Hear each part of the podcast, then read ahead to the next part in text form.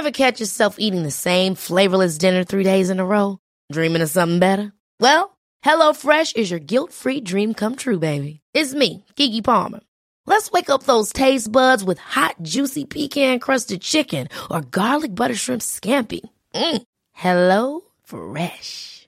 Stop dreaming of all the delicious possibilities and dig in at HelloFresh.com. Let's get this dinner party started. I'm Sandra, and I'm just the professional your small business was looking for. But you didn't hire me because you didn't use LinkedIn jobs. LinkedIn has professionals you can't find anywhere else, including those who aren't actively looking for a new job but might be open to the perfect role, like me. In a given month, over 70% of LinkedIn users don't visit other leading job sites. So if you're not looking on LinkedIn, you'll miss out on great candidates like Sandra. Start hiring professionals like a professional. Post your free job on linkedin.com/achieve today.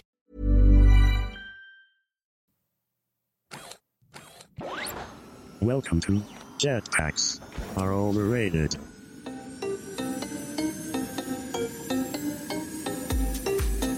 Hello, Seamus Byrne here again with another Jetpacks are overrated.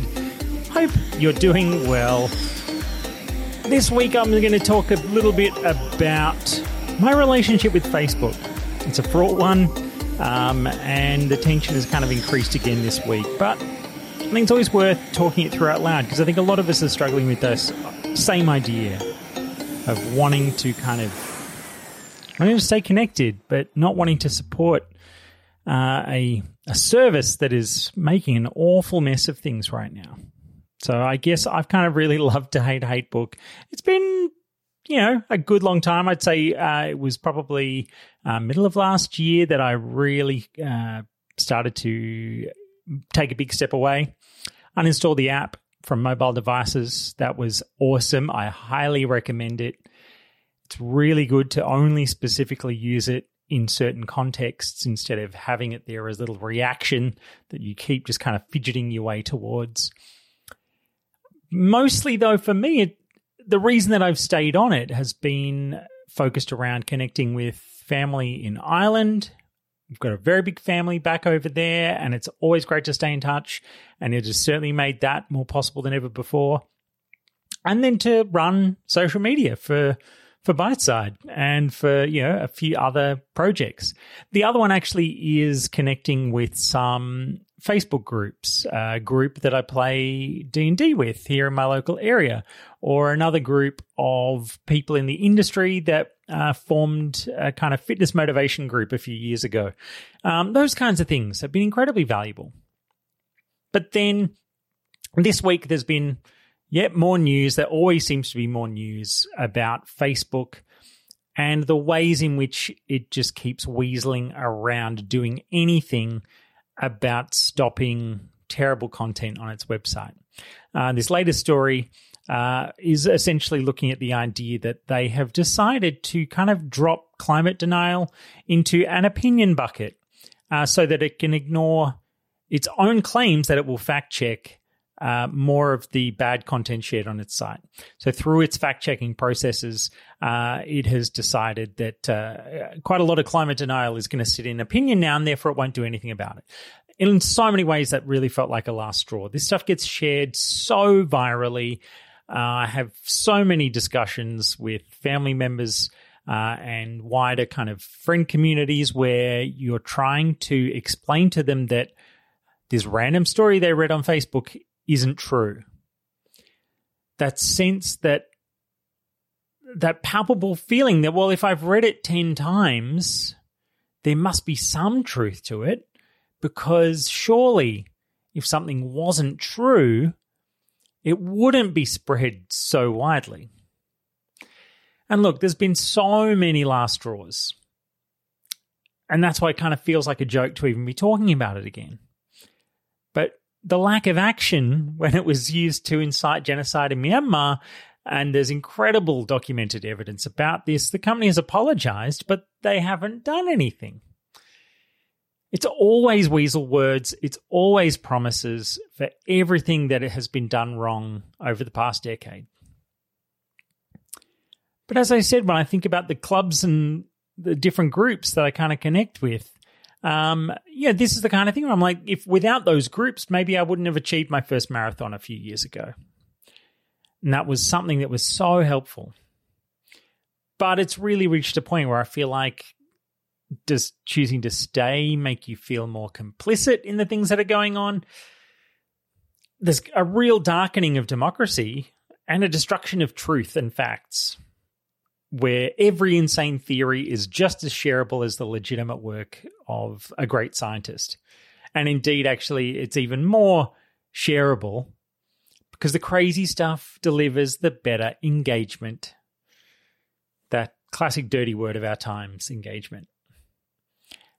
Then today, and like literally yesterday, I was starting to get very, very serious about it. What are the steps I need to take? I wanted to plan an exit, not just up sticks and walk away. But I was really starting to think about it. Do I start to rebuild my address book? What are the things I need to do?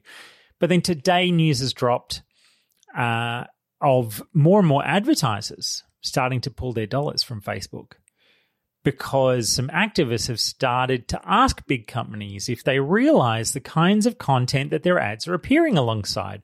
It's a lot like the boycotts of YouTube a couple of years ago when its algorithms were really, really out of control.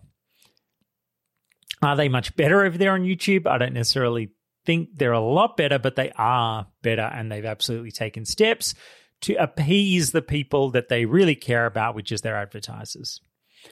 And so seeing advertisers starting to pull dollars from Facebook, uh, there's a hashtag stop hate for profit that has really kind of tried to push companies uh, to participate in these kinds of boycotts. Uh, and so a number of companies are they're saying they're pausing their ad spends. They're not necessarily just pulling them forever, but they're pausing them on the basis that they want to see real action against against hate speech, against racism, against conspiracy theories being spread through Facebook. So I feel like seeing people start to really hit Facebook in that one place that it will pay attention to, its revenues, is kind of giving me hope because it makes me think that maybe it's worth staying and just shouting a lot more loudly about what's going on there and why we should all be demanding it. It's better. Because in some ways, it's like, uh, you know, when we talk about how uh, with our own countries, where we want to criticize our countries or the ways in which, you know, there's a great quote from James Baldwin, great uh, American writer, who talks about the fact that he loves his country so much that he should criticize it with his full voice. You want to criticize things that you know have the power to be good. And Facebook really does have the power to be good, but it really, really has to stop pretending that it cares about the changes and start really making some real changes. Uh, so I am, I think, regardless, I'm going to start this kind of long march towards an exit strategy.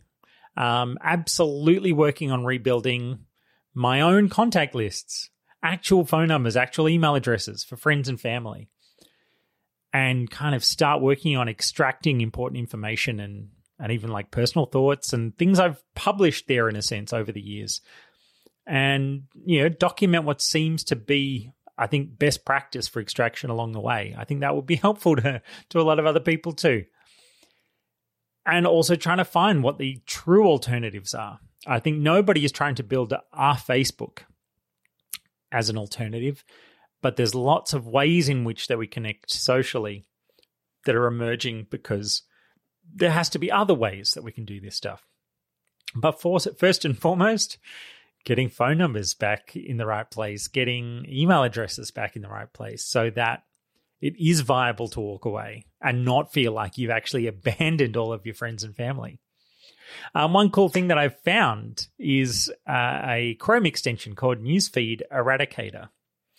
Um, yeah, I don't necessarily believe in ad blocking as a concept because, you know, I'm, hey, I publish things online. I think ads are a valuable asset uh, to helping pay for things that are free.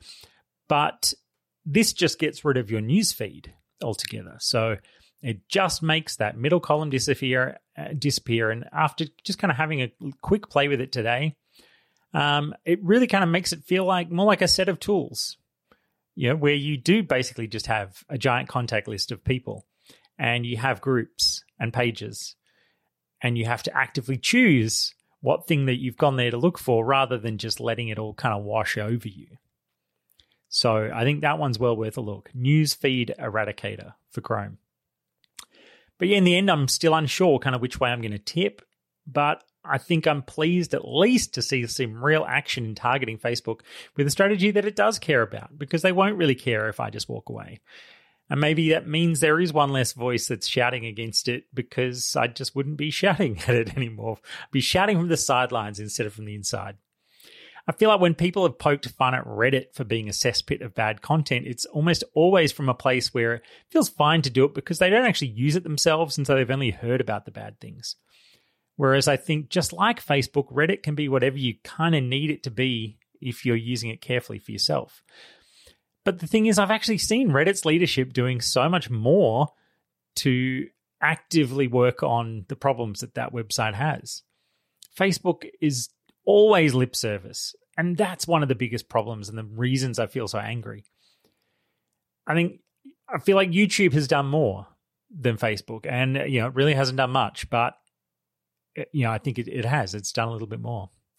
Anyway, I think we'll just uh, have to see how things play out and um, do our best to say that it's not enough anymore to just kind of pretend that that they care. That we have to demand better, and maybe going through those advertisers is a way to do it. We'll see how we go.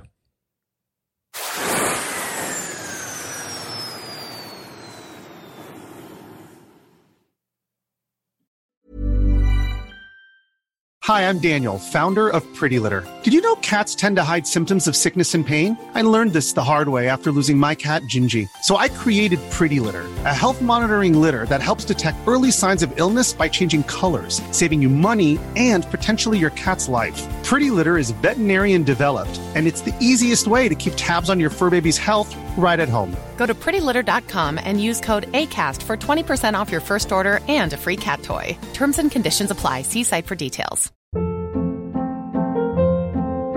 Hold up. What was that? Boring. No flavor. That was as bad as those leftovers you ate all week. Keke Palmer here, and it's time to say hello to something fresh and guilt-free. Hello Fresh. Jazz up dinner with pecan-crusted chicken or garlic butter shrimp scampi. Now that's music to my mouth. Hello Fresh. Let's get this dinner party started. Discover all the delicious possibilities at hellofresh.com.